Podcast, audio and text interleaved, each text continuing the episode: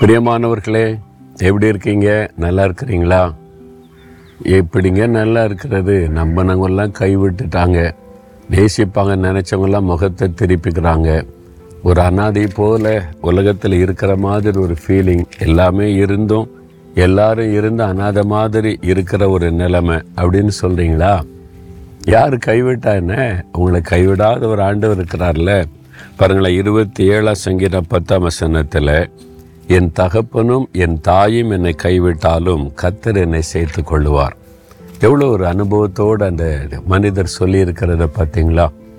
ஒரு வாலிப மகள் ஒரு கத்தோலிக்க ஒரு ஆர்ஃபனேஜில் வளர்ந்து கொண்டிருந்தாள். கொஞ்சம் வாலி பிள்ளை ஆண்டோடனே விவரம் தெரிஞ்சிட்டு மற்ற பிள்ளைகளை பார்க்க அப்பா அம்மா வர்றாங்க. இவளை பார்க்க யாரும் வருவதில்லை. ஒரு நாள் போய் ச ஃபாதர்கிட்ட போய் கேட்டா எங்கள் அப்பா அம்மா யார்? எங்கள் அப்பா அம்மா யார்? எங்கள் அப்பா அம்மா எனக்கு காட்டுங்க. எல்லாருக்கும் அப்பா அம்மா வர்றாங்க பார்க்குறாங்க எனக்கு யார் இல்லையான்னு சொல்லி. எனக்கு என்ன சொல்லுன்னு தெரியல. அவங்க அப்பா அம்மா விட்டுட்டு போயிட்டாங்க. இது என் பிள்ளையே இல்லை வேண்டான்னு சொல்லிட்டேன். இப்போ என்ன செய்கிறது அப்பா அம்மா இல்லை. இப்போ என்ன செய்கிறது அவங்க யோசித்தாங்க அழுது கொண்டு வந்து நிற்கிற மகளை பார்த்து இயேசு கிறிஸ்துகிட்ட போய் கேளு அப்படின்னு சொன்னாங்க. எங்கள் அப்பா அம்மா எங்கே? எனக்கு யார்? அப்படின்னு போய் கேளு. அவர்கிட்ட கேளு.